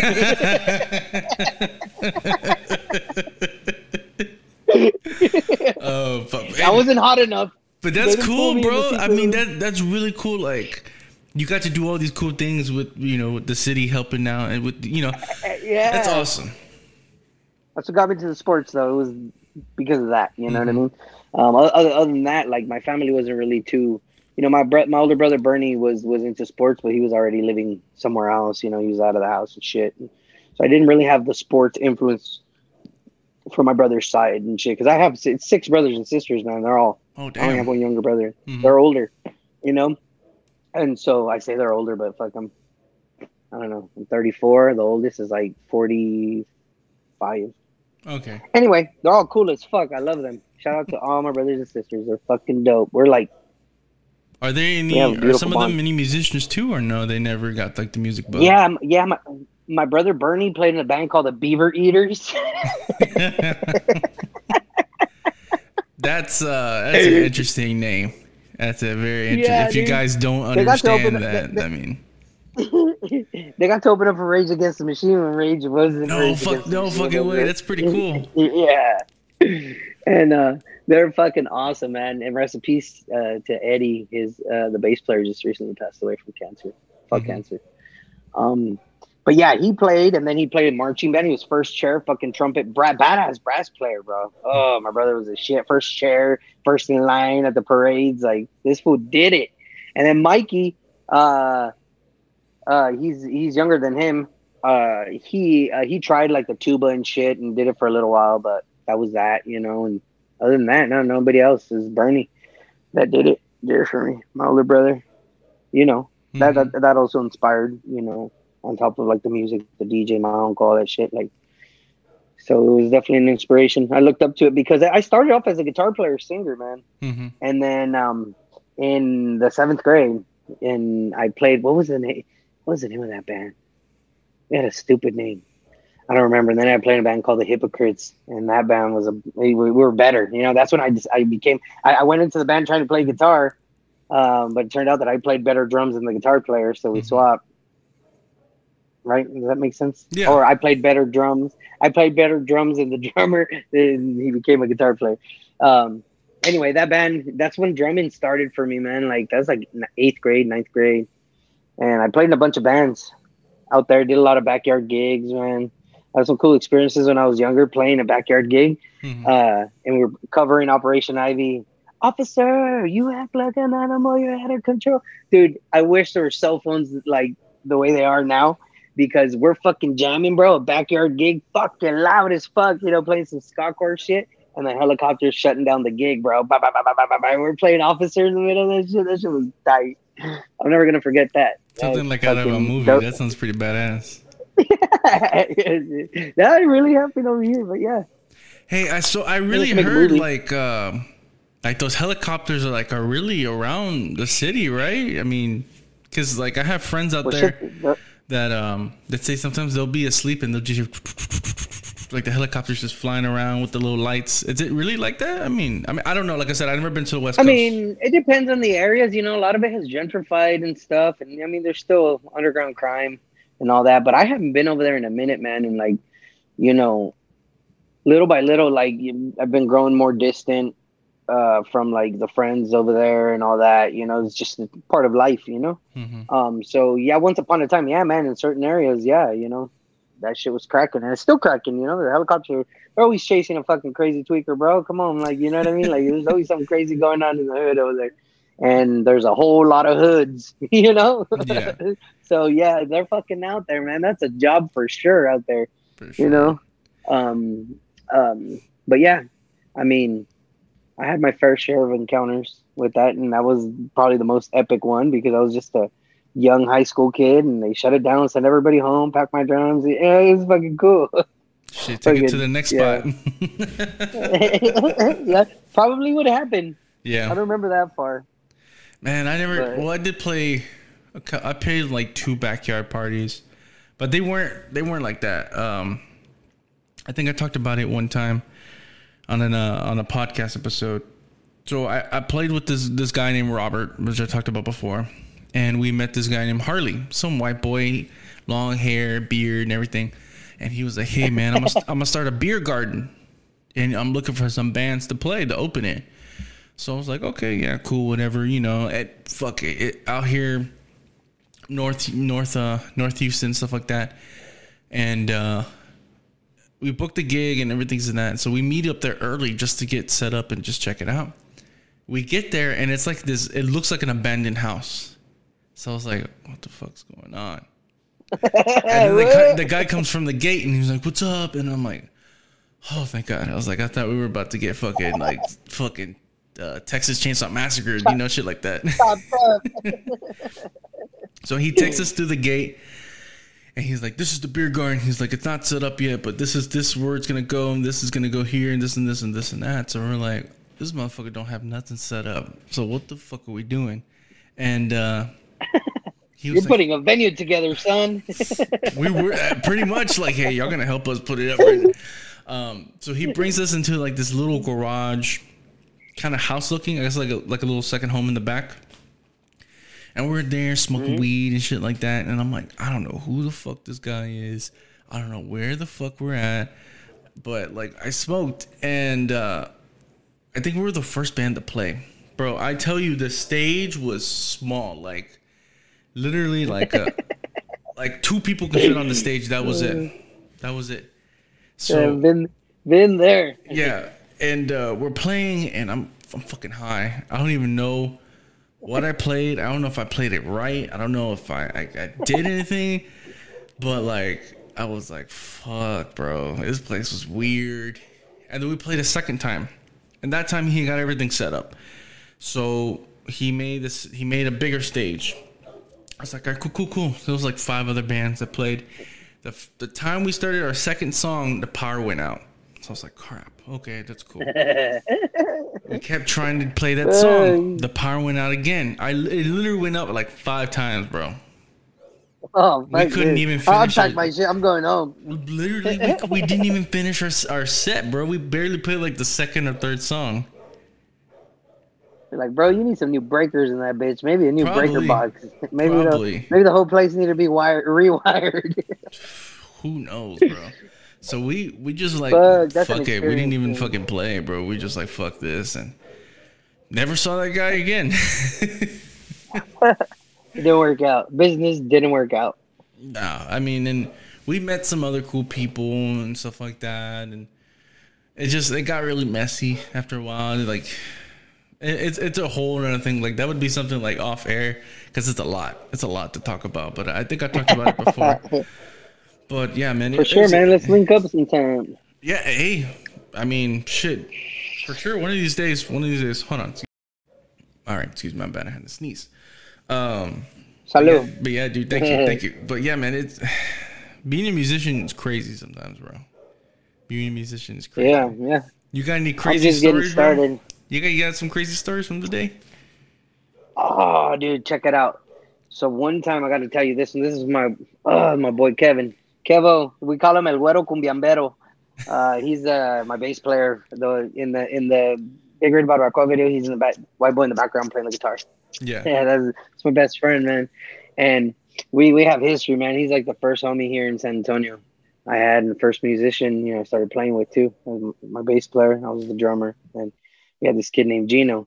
We had a gig at this bar, and I mean, Kevin. What Kevin could tell you the story, very colorful, very vivid. He'll make you shit your pants, you know. But uh, man, it was.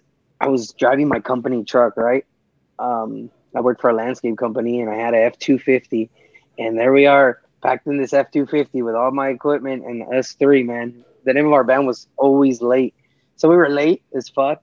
And we fucking like I, I did a, a, a hit and run, bro. Like not like a it was a bump and run. You know what I mm-hmm. mean? I didn't like fucking but I, I was like I couldn't hey man, fucking I was like so I think I was like 19 or, or maybe 20. So I wasn't allowed to be on his insurance, so he let me borrow the truck because when you're you have to be 21, like I guess business insurance, there's, there's yeah, you know they charge you more if if like fucking you have somebody that's under the age of 19 on your insurance, like it jacks up. So he just didn't put me on. I hit this fucking car. We take the fuck off. We were already drinking too. Then we get to the fucking venue. Our singer, guitar player, was already fucked up, dude. This kid gets fucking kicked. We play our set. He's fucking wasted. He goes to the bar. He's a minor, mind you. He's over asking for alcohol.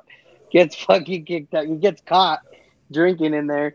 Realize that he was a minor, and he he looks back when they kick him out. He's like, I don't give a fuck. I already spent my paycheck anyway. he had already drank at that bar, fucking his whole paycheck, so he didn't give a fuck. You know, but they caught on. Uh, it was a fucking. Uh, you have to know these people to to know the situation. It's fucking hilarious, bro. that's one of my crazy stories. I'm sure there's been more, but that's one of the ones that that just bring me a a giggle here and there when I think about it. Yeah, man, I I'd love to get into like the San Antonio music scene and check out more people and and just link up and you know try to get them on the podcast and stuff like that because like I said, yeah, it, man it's it's it's cool because like I said, you, everybody knows Austin. Everybody knows the music scene out there. Everyone's just it's tiring, but it's like let's just check out San Antonio. Let's see what they got. You know, same thing with Houston. Everybody, There's a lot of talent, bro. There's a lot of fucking talent, bro. I bet. Man, I bet. Yeah, man. There's there's there's talent up the ass, man. Is now whether they do something with it or not, that's a whole different ass ball game. You know, people grow, have families, can't play as much, gotta stay local. But man, there's there's a big, uh, you know, one of the people, you know, one the, the few people out here that the, they're the ska like it's a, it's a ska scene. I don't know if they have a name for it or whatever, but like the ska scene out here, mm-hmm. the those musicians, uh, they're really fucking good, man. Uh, two of them, Lath and and some other dude, they're they're on tour with the Toasters. You know, they're uh, you know New York ska. These dudes put out a record as Channel One under the Megalith label. Mm-hmm. And like so, so they've done shit. That was a pretty big label that I believe that guy Bucket for the Toasters owns it. Now he lives in Texas, so he took these guys. They're on tour right now, or they just got back. I'm not too sure, but they're really talented. And those dudes play in all those fucking bands, man. Like Lost Project, uh, River City All Stars. You know, the, the, the singer passed away, Vincent. Rest in peace, Vince. Um, but they, he was another fucking badass dude, like a not necessarily like a pioneer, but one of the OGs doing ska music in San Antonio. You know, mm-hmm. um, the punk rock scene too. There's some really dope bands over here. You know, the cumbia scene I'm just now getting into. You have bands. Uh, um, you have badass producers like uh, Santo Boom. You know, I feel like he's he didn't get as much credit. You know, I mean, this dude's like straight up Santo. You know, and um, he, he's badass. Uh, that's probably somebody to get on the podcast. Very smart guy. You know, knows shit like he's a he's a teacher, professor, or something like that, man. Mm-hmm. Um, and then you have uh, Bumbasta, like that singer. I know he's a you know, um, he posts a lot of cool stuff online. You know, very uh, you know, pushing for the culture, you know. Um, Have you met uh, DJ Aftermath? Nah, man. Yeah, he's uh-huh. a he's a he's a cool guy. I had him on a couple couple months ago. He's from oh, he claims San Antonio. He's from San Antonio, but he lives I forgot where he lives. Somewhere outside, maybe like forty five minutes away from San Antonio. But um, yeah, he's he's linked up with like a lot of like these Tejano stars, and he you know he's a DJ too. He plays the accordion. He sings and you know, and his uh, his his deal has like this radio station, so he, you know, he hooks up with him sometimes, and he's pretty cool dude. And, you know, we talked about the music scene out there too. So, um, if you haven't heard cool. of DJ Aftermath, yeah. check him out, bro. He's pretty cool. I am, I am, man. I like I like to always, you know, there's so many artists out here, man. Like, yeah, there really is. Noticing there's like some trap artists from out here too that are like really big, have huge followings online and stuff like that. And I'm like, hell yeah, I get it. You know, San Antonio needs that. For sure. That dude. fucking badass coming out of here, you know, like that. That I mean, I don't know. There's there's a lot of actors too and actresses from this motherfucker, dude. I, I think that, that that Megan Thee Stallion's actually from San Antonio. I read an article or something like that. You know, yes. like she was you know born. And like y'all, yeah, she was born in San Antonio and then she moved to Pearland. That's why I say we don't, we shouldn't claim her because she's San Antonio. Let San Antonio claim her. They need some, need somebody to claim too. You know. And with Lizzo, she's from Houston too, right? Gio Chamba, like I think he went to school with her or some shit, you know, like with Lizzo. Uh, I don't know if you heard that. Yeah, I saw yeah, that. Lizzo, I think so. Uh, Lizzo was yeah, born in Detroit. She moved here oh, when shit. she was ten. So that's another person who I say we don't claim. but, but, but, it's pretty cool that Gio has that little connection with her. You know that he, you know, he he, he played with her and hung out with her and stuff like that. So that's, pretty cool. You know. yeah, man. it's really cool, man. Because Gio Chamba's a badass artist too. I see him up there in the stars, man. Like I, man, that dude's got mad talent. For sure, man. His songwriting is very, very nice and precise, and I look up to that shit, man. I want to learn to do some, you know. He's a singer, of course. I'm more of like a narrator, you know. Like I've actually uh, there's a song that that that that I've been uh trying to sing to right now, like sing sing. Uh, so stay tuned for that hey. All right. Well, uh, let's get to the two segments that are part of this show. And uh, cool. One of them is called. Let me find my my music for that. All right, here it goes. Unpopular, opinions. So pretty much, this segment is called unpopular opinions. So, okay, I usually let my my special guests go just to give him a feel for it. But I give him an example, kind of like, like okay, my unpopular opinion is I think that pico de gallo is basura, I think it's trash. So that's kind of yeah, like the icebreaker, you know, like get to get people going, like oh okay, you know this and that. So um, since you're a special guest, do you have any unpopular opinions? Like, could be in the music scene, could be in the food, could be within the city, within the culture, whatever. I do not like smoking blunts. I'll hit them, but I do not like it. That's my unpopular. Right? Yeah, that's that- a, is that's, that- a, is that- that's a pretty good one. You don't really you don't prefer blunts, then you know. Okay, I get that. I mean, I don't I don't like Yeah. blunts either. It's just uh, it's just something about them that just kind of like stinks. I think in a way sometimes. Okay, okay. So you, so I should have said I like smoking out of. I, I like joints instead of blunts. That's Yeah. what it should have been, right? Yeah, kind of like that. Kind of Blunts. like that in a way. Bl- bl- uh, joints over blunts. There we go. That's there my we go. Popu- unpopular opinion. There Joints you go. Boom! I got it. Let's go. Let's go. I like. I kind of prefer, like the um, what's it called? Not the bong, but the uh, the pipe. I prefer pipe before over anything else. I don't. I don't mind a joint. Yeah. I don't mind uh, uh, um, a uh, what's it called? Whatever else. But I prefer. I don't know. I just. I just like. I just like just doing it like that. It seems so simple to me. It's like I don't. Yeah, bubblers up, are nice you know, too. and stuff like I like that. bubblers too. Yeah, I've I've hit like the bong before, and I've been like, I I thought I was in another decade, bro. I thought I was back in the seventies. I was like, what the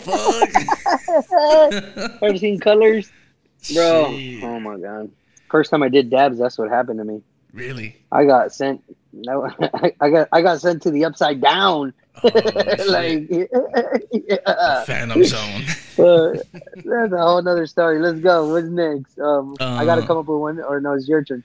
Okay. Uh, do do do do. I uh, what's an unpopular opinion that I had?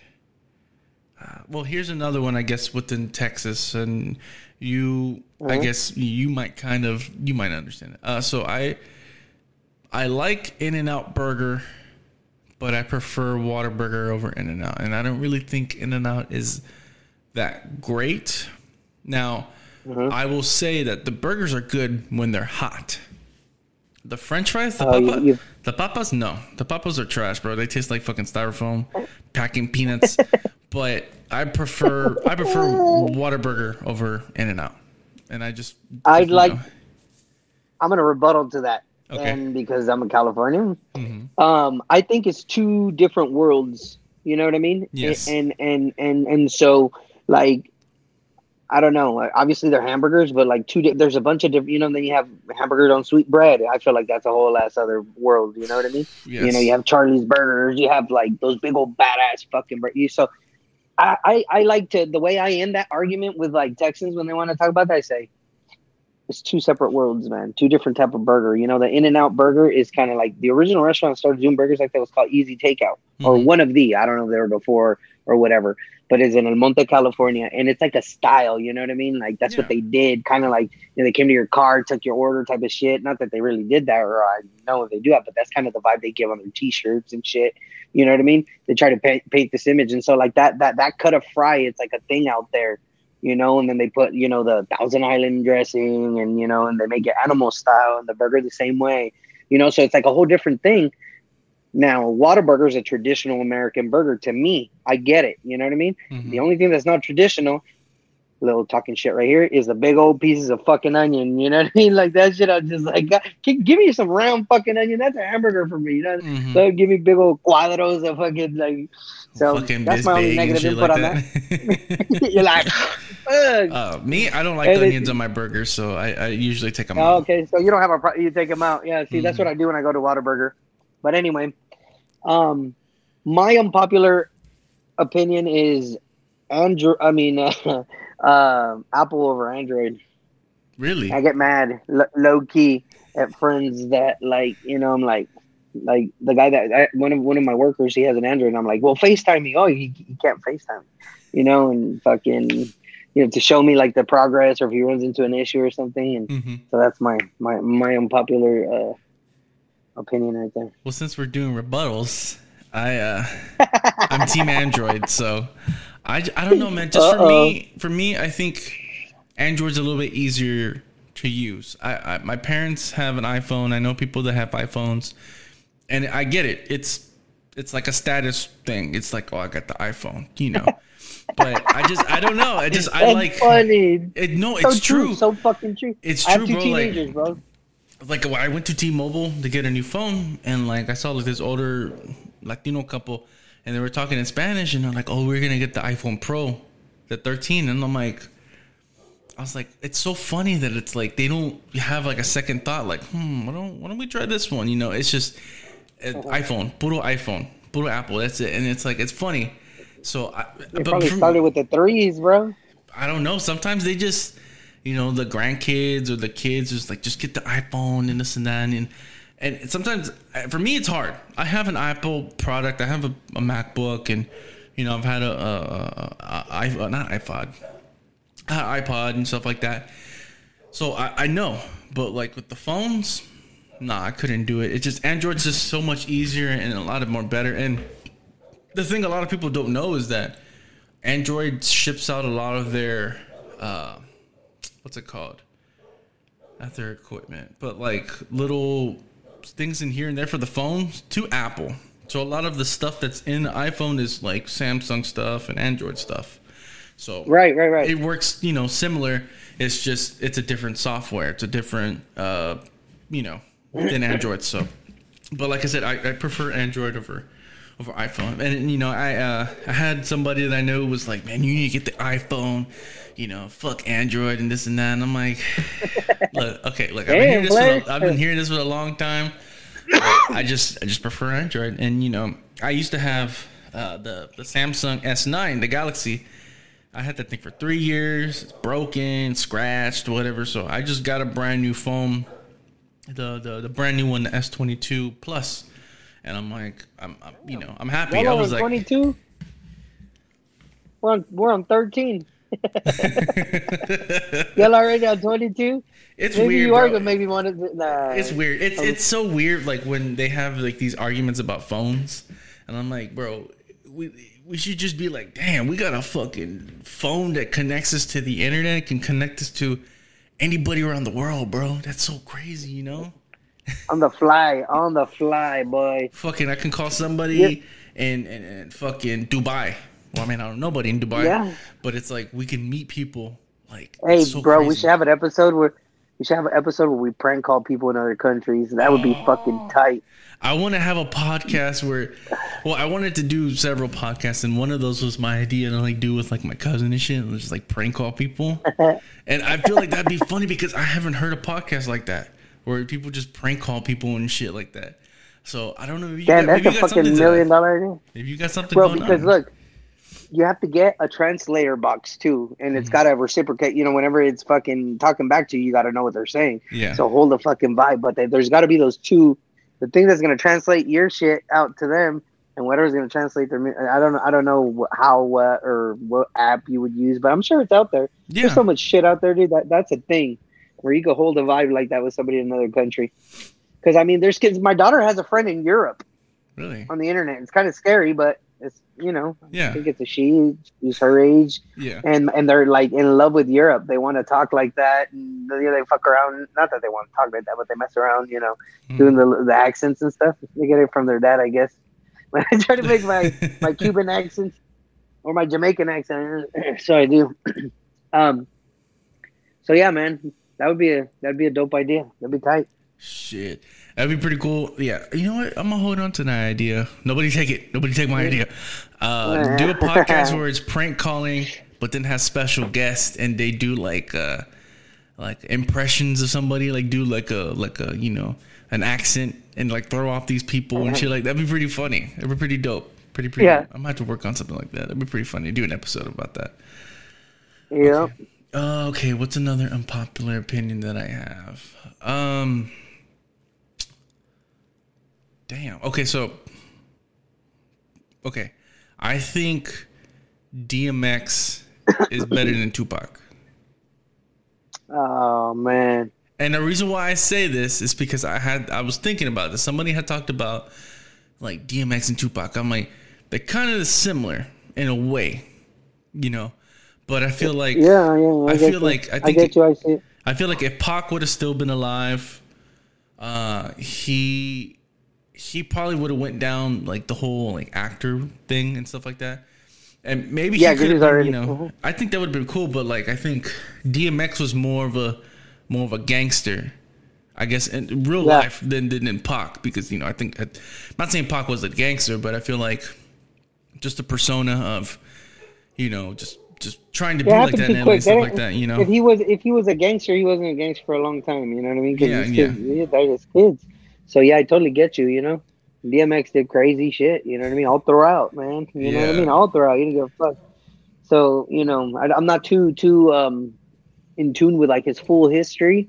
You know, but but yeah, and, and as far as like music, popular music, you know, they both have fucking hits. Yeah. you know what I mean? Like man, dude. So you should check yeah, out um, fucking- if you have HBO Max. There's a uh, a documentary about DMX. And it, it's Oh, really? yeah, Yeah, I do have that. really interesting. It's really good too. It talks about um, when he he just came out of prison, something for like the IRS and shit like that, and he's like coming back on tour and he's trying to get back into the swing of things and think I- and, stuff like that. It's it's really good. It's really good. So it's like an eye opener. It's like oh shit, I didn't I didn't know about that. yeah, you know about that's, DMX and that's how like the. Wu Tang the yeah, Wu Tang one on Hulu. That's like That was I a really like, good oh, show, shit, I too. didn't know this. yeah, I it's a really good that. I don't show. know. You know, I was like, man, thanks for the knowledge. Now, like the respect for Wu Tang, you know, everybody's always had it, and fucking that shit just took it to the next level for me. You know what I mean? Like exactly. I was, I was definitely listening to Wu Tang for a whole week after that. All right, uh, you got another popular opinion? Um, man, what what would it be? Um, I prefer, especially these days, being positive over being negative about things in my life, and that's an unpopular opinion because, you know, people choose otherwise, and so I I like- want to live these I like days. that. You know what I mean? I like that. People do choose being negative sometimes than being positive because they're always like, "Oh, well, I don't have that job that makes sixty thousand dollars. I don't have this kind of car. Yeah. I don't have this. go I don't have that." go get it, Papa. you know, but You they think negative instead of thinking positive, where it's like, "Hey, man, I got a job. Hey, I got a good family. Hey, I make some good money. Hey, I got this. Hey, I got that. I'm living. You know, Mm-hmm. I got." All my arms, I got all my fingers, I got all my toes, I got a work functioning brain. You know, I'm- people I'm don't way. breathing. Exactly, you're breathing. Some people aren't, man. Some people don't have a comfortable home. Some people are locked up in a cell. Some people are dead. Eh, You know, and I Mm-hmm. totally agree with you. I'd rather think positive than think negative. Negative because negative brings negative vibes, and then you start thinking wrong, and then one thing leads yeah, to and, another. and don't get it twisted. We all slip. We all slip. You know what I mean? I did, including myself. But you know, my wife is a super positive person, man. Like, you ever get to meet her? She's just aura around her. Beautiful way of being, man. Like, like she's so positive about everything. So you know, there for a while, you know, I was like super negative about shit. Eh, you know what I mean? Before you know, we started our business and shit, and I was. It's still, you know, she catches me slipping, and and, and she like she she knocks me back into where I need to be. You know what I mean? Like, oh shit, like yeah, dude, like fucking look at the bright side. Like you're fucking all the stuff you just said. You know, exactly. and so surrounding yourself with people like that. You know, so lately it has been you know a lot of friends and and co co people. You know what I mean? That that like I'm starting to notice a lot of that negativity, and and and it sometimes it like turns me off. Um, when I'm, you know, around them and shit, you know, and I try to like shoot, you know, but I'm still not, you know, the what do you call it, the guru like my wife, you know what I mean? Where I'm good at like smoothing it in, but it's something that you know I do try to tell my closest friends, like we got to stay positive these days, you know what I mean? Especially now, you know, the way things are. But throughout, you know, throughout, just to to be able to to to create things, to create, you know, to make music and all that, you can't be in the studio you can't be fucking shooting yourself down or doing anything like that. You just got to go in there and get it. You know what I mean? If it comes out that day, it comes out. Not, you know, come back and fight again. You know what I mean? like, Exactly, this is the way it goes. You know, so like, just staying positive about things. And you know, I opened this this little business here in town, and and and that business on top of you know my wife's like awesome way of of, of, projecting things and, and helping me out through stressful times. Like that business has taught me a lot, bro. In eight months that I've owned this little business, man Mhm. like the patience is through the roof, and I'm proud of myself. You know, I'm on my Yeezy shit. I love me. I love what I've been doing. I like to call it that. You know, Mhm. I was telling my girls this weekend we were in Colorado because I had my snow boots, and I was like, I'm on my Yeezy shit. I was telling my girls, they're just laughing because the boots look like, oh man, it's funny. Anyway, so like I'm on that tip, you know, like super inspired by even people's negativity, like you know, Kanye shit out there in the air, like. Mhm. And that inspires me to not be like that, you know, shit like that. So you got to take from everything that's just coming at us, the war and all that, you know. Fucking fuel prices are through the roof. Well, if you could, you know, if you're not selling ass to get gas, then fucking you're good. You know what I mean? Like, you know, and if you are, well, then get it. You know, whatever. But like, you got to look at the bright side of everything. Long story longer. All right, well, let's do one more in popular opinion. Uh, I'll go first. Uh, flour tortillas are way superior than corn. They're the Oh man, those they're fighting words. Those are fighting words to this And first generation I'll, I'll add. I'll add to this. I and they have to be hand fresh made tortillas, bro. Like flour tortillas. now, now you're tortillas. talking. yeah. Like I mean, I okay, best, I've had both. but- I've had both. Uh, My grandma used to make flour. Right. My grandmother used to make corn. So I've had both, but I prefer flour over corn. And I, I you, think you, you want the cre- you want the creamy stuff because uh, flour tortillas to me are like but oh buttery creamy like just mm, they're bomb. I like them. Mhm. You know what's crazy is that I used to hate them before I moved to Texas, really, and now uh, yeah, dude. And I mean, obviously, when I go eat tacos, like you ain't gonna catch me eating a carne asada taco on a flour tortilla unless I'm mistakenly I'm eating my my son's leftover taco. You know what I mean? Because they're flour kids, you know. Mhm. But I grew up on on on on corn corn tortillas, man. Like puro corn. pura pura tortilla maíz, yeah, man. And uh, you know, I grew up going to the tortilleria when I lived in the city with a little bucket, you know, right here, and two pesos to go buy a kilo of tortillas with a servilleta in there, boom, boom, boom. Mhm. Come back home with the tortillas, you know. You sometimes, you know, if it was cheap, you get fifty cents, you get to buy a piece of gum. You know, I got to do that shit. So tortillas is it was more of a cultural thing than it was like um well, just like it is here, it's a cultural thing too. Like you grew up, you know, Texans grew up eating, and not only Texans, people in Coahuila, like border towns, like they're all flour tortilla people too. Northerners, Mhm. you know, from Mexico, they're flour tortilla people now. So once you start getting down below, you know, like Sinaloa and down, and I think in Sinaloa they also do flour, but is more corn dominated, you know, from there down, man. Mhm. You know, Michoacan it was like I remember even growing up, like even out there, like burritos wasn't a thing. It was fucking tacos, man. Tacos de birria con tortilla. Tacos de asada, tacos de trompo, you know, like tacos de tripa, taco, tacos de buche, everything on fucking corn, bro. That's like how people eat. You know, we go here to fucking uh, McDonald's during lunch, break or whatever, eat some of that poison. Well, they go over there and eat some of this poison, which is tacos. You know, and, and that's just I don't know, man. Yeah, I get you. I get you though. I get you 100 percent as to why you feel they're superior, but um, I don't think that. Mhm. hey, but like you said, you you made your point too, and like I said, man, I totally agree. As long as they're homemade, fresh maíz tortillas or handmade fresh flour, hey man, I have no problem with both. But just me personally, I Yeah, like. it it really depends. though, It when I- really depends on what what you're getting too. Like if you're getting like a quesadilla or or you're getting like a taco with a barbacoa or, or you know with a big red or if you're getting this or you're getting that it really depends on the tortilla like type of tortilla that you that you get you know Yeah, for sure. It, it makes the taco or breaks it. yes And it could also even be the cook, what's in it. You know, you have a good tortilla with some shitty insides, and you're just like, oh man, what the fuck? But the tortilla was good. you know? that's all i eat but- yep. but, you know, it's the tortilla game. It's a beautiful game, man. I love that uh, about uh, the culture, you know what I mean? And the, the many things that we do with flour tortillas, like buñuelos and shit like that, you know, like yeah that's pretty tight. I was like taking it to to different levels, and you know, corn tortillas. You have your chilaquiles. You know, you have you know the the the, the just different platillos, enchiladas. You know, oh man, those tostadas. Like I love eating tostadas, like mariscos, Mexican mariscos, like Mhm. ceviche. Mhm. Man, bro, I could live off that shit, man.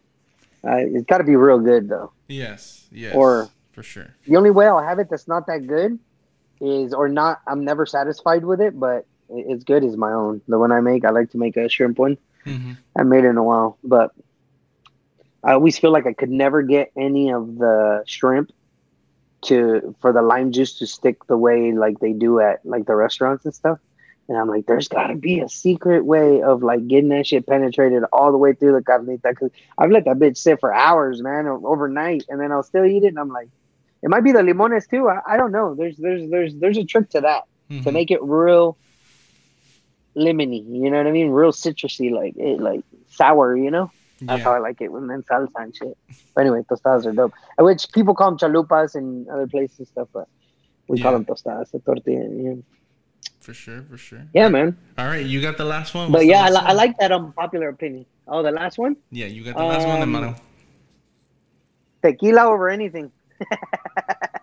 I prefer tequila over anything But which tequila these though? days. You know what, man?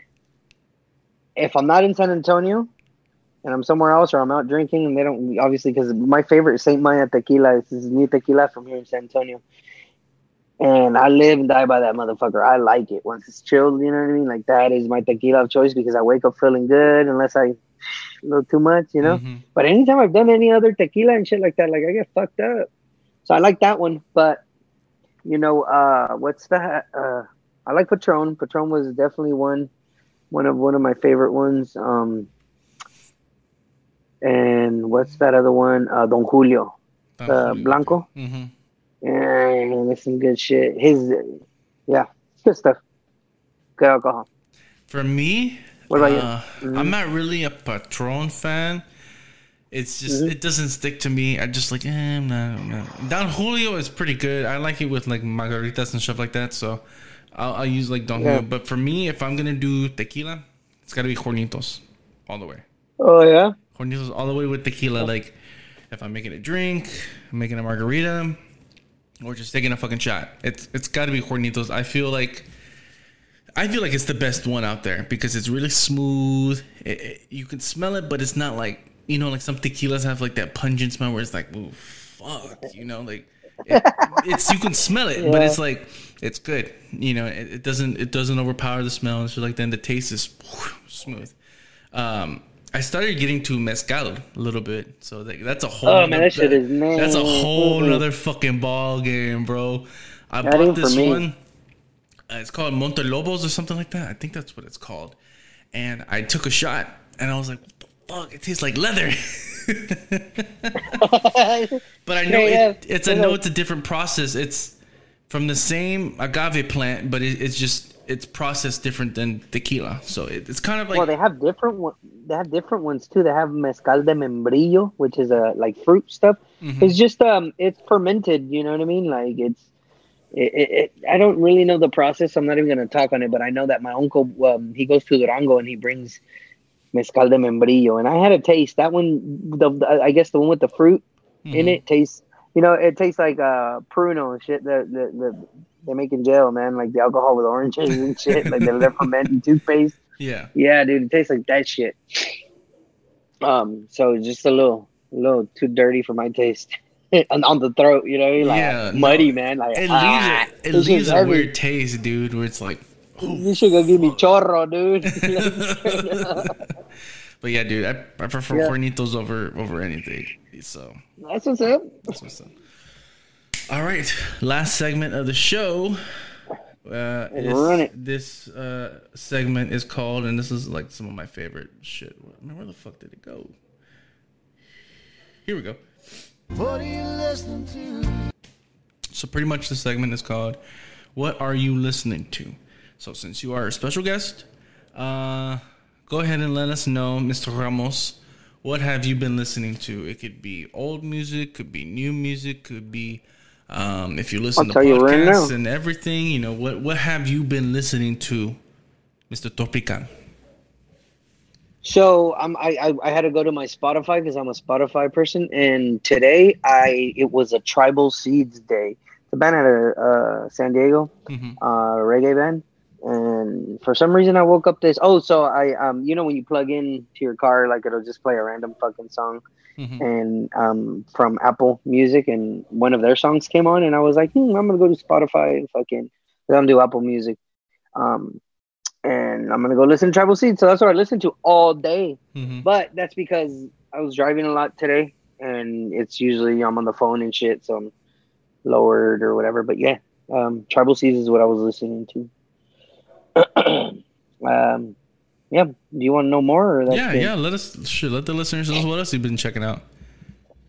Um, so I was uh, listening to my buddy Joey Scott's record, Millennial Lament, a, a Millennial's Lament. It's like funny punk rock music. Lars Frederiksen, Residente, Dizzy Wright, El Fantasma, Pistol Grip, Oxymoron, The Misfits, Tony Herrera, Los Lara, No Worries, uh, Natanael Cano, uh, and then uh, Bo Bundy. Shout out to Bo Bundy. Um, he uh, turned me on to Koe Wetzel. That's one of his homies, and um, he's like a I don't know what you consider his music like country. You know, it- it's really dope. The dude has fucking amazing following. He's a big artist. hmm Um, so I've been listening to him, and then Dariel Ramirez y sus Perdidos. Uh, and then I listened to another one of Bo Bundy's homies, uh, Giovanni and the Hired Guns, and of course Bo Bundy, uh, Grupo Diez Cuatro. I have a lista of corridos tumbados, and then Sonido Master, Grupo Soñador. So man, my list goes all over the place, bro. Depending on the fucking mood I'm in, man hmm you know, um, a lot of cumbia and a lot of uh, corridos, uh, punk rock. You know, it's a trail mix, man. I like everything. I like that, man. I'm, I'm the same way. Uh, for me, and I think I don't think I've talked about this on the last episode I did with the homies, but uh, so for me, the last couple weeks I've been listening to the main song. I don't know why, but Big Pun's "Still Not a Player," like the remix Yeah. version. I, that's just been looped in my head, just all like this whole couple months. And I was like, man, I don't know what it is about that song, but I think it's just like how the music's laid out. It's just so good, just like the little piano and the drums, and, and it's, it's so it's really good. So that one, uh, some N.E.R.D with Pharrell, T Pain, um, you know, Michael Michael Jackson, fucking Fall Out Boy, you know, The Smiths, Daft Punk, A Tribe Called Quest. nice, um, yeah. Oh fuck. Shit, who else? Uh, there's this this band out here in LA. Uh, they're one of my favorite bands. They're called Inner Wave. They're like a very indie kind of band, and um, they're Nice. very good. They're very good. They're very good. Check them out if you can. I will. Um, Inner Wave. Interwave. Yeah, they're very very like chill, bro. They're just very chill. Like you can you can smoke to it. You just smoke and chill to it. You know. Okay, um, 'em. All right, I'm, follow- Another I'm one. following them. Another group is called Khruangbin. They're from Houston.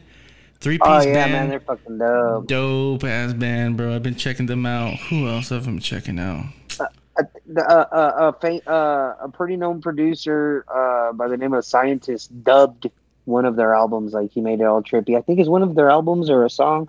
I'm not. I'm not too big on on on them, but I know that he announced on his Facebook or Instagram that he was gonna do some shows with them and be dubbing their their shows live too. Like 'cause I think it was before the pandemic and shit. Yeah, no, I checked out some of that stuff too. I like I like that uh that version, those versions of those songs, because it's really just Okay, they're just fucking good, dude. Like Khruangbin's a good band, but I'm all over the place too, stuff Yeah. like that music wise. So like, I try to put out like album of the month or something like that, or album of the week. And I think for me, well, let me see if I can go back to my my spot stats. For me, album of the week would have to be. And I think I do three of them. Oh, I don't have that one shit. it would have to be fuck. What would be album of the week? Dang. Mm,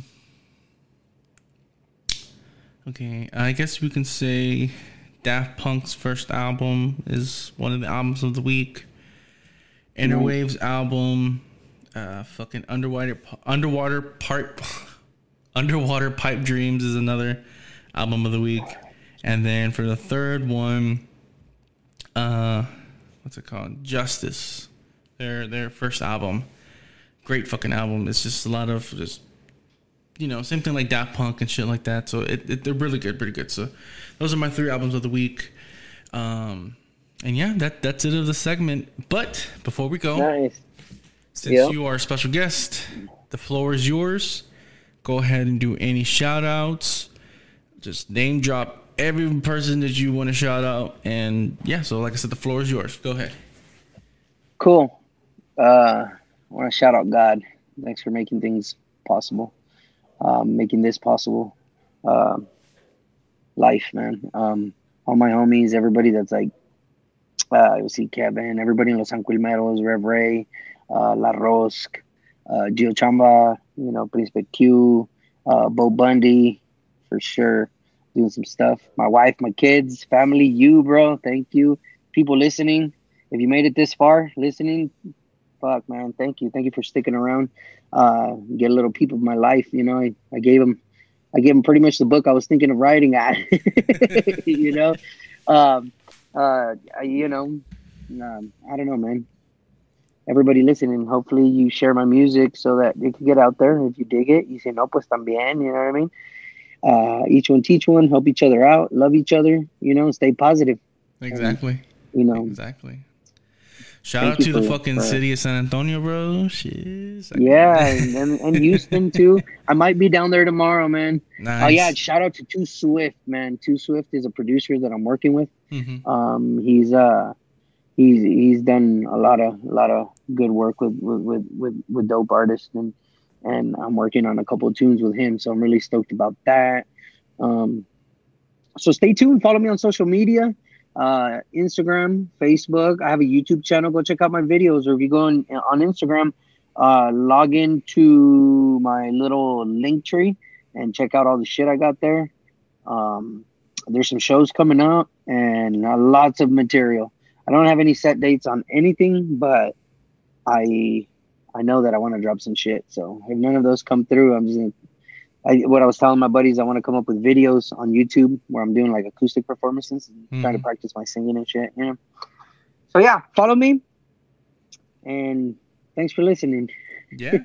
Hey, bro, I really appreciate you. I really appreciate you coming on the podcast.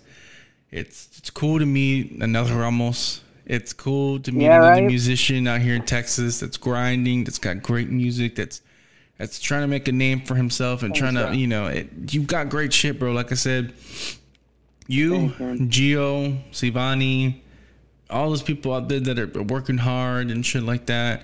And even though people don't pay attention, somebody, you know, one day that one person will, and y'all gonna fucking skyrocket and just be those those bad And it- and- motherfuckers and shit like that, you know.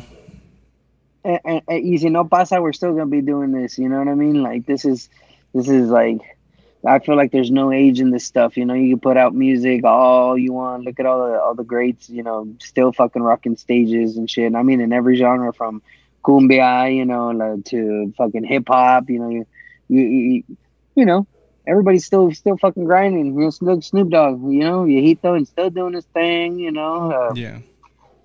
you gotta you just gotta keep on keeping on you know regardless of that. That's what i love about like my whole music thing. My thing has never been to like try to make it or anything like that man. Like to me i've already made it. I have a beautiful family you know what i mean? I'm good. I'm good. You know i've already made it. I'm good. This is just my my my therapy you know my and i want to share it with the world. And if it gets out there you know chingon i mean i try you know i push too you know. Like i said i reach out to motherfuckers. I want to fucking vibe let's hold the vibes you know pues you know whatever Yeah. on to the next one you know, ain't, nobody tripping over here, you know, no hard feelings. I do this shit for fun, you know. Como el Mhm. residente, there's a song he goes, Esto lo hago para divertirme, para divertirme. You know, I do this shit for fun, bro. Like, and it's a blessing to be able to do that. So thank you for having me. Hey man, you're always Um, welcome to come on the podcast. Like I said, this is not the last time you will be on here. We will have you more plenty let of me know, times. man. You know, I'm, hopefully, I'm, I'm always open. hopefully we'll try to hook up with some of the other uh the other guys that you got like Gio. Like I really want to try to get Gio Chamba. I know he's a very very very busy man. Him and Coffee are just man. they're busy up the ass. But one of these days, I'll, I'll try to get them, and you know, maybe we'll just have like a group conversation and just shoot the shit about music and talk about funny stories and stuff like that. So Yeah, those That'd be guys are fun. awesome, man. They're they're they're they're a, they're a vibe, man. But yeah, man, big up inside the North Side podcast. Thank you for having me. no problem, man. blessing. Thank Thank, you you. for ha- I've got more love from Houston. than anywhere else, man. To be honest with you, and I think that's really fucking cool. I like I like that. You know what I mean? Yeah. Like, let's go. Thanks, man. All right. Well, guys, uh, this has been Inside the Northside podcast. I really appreciate you listening to this. If you listened to this far, if you can, please follow Geo. Like you said, you can find him on Instagram at Tarasco Tropical. Check out his link tree. Check out the music videos that he's done. He's got great music. Follow the guy. Find him on Spotify. Find him on Apple Music. Find him wherever music is sold. Check him on YouTube. All that shit. So, like I always say, God bless. Peace. Have a good day. Have a good night. And I'll see you guys next episode.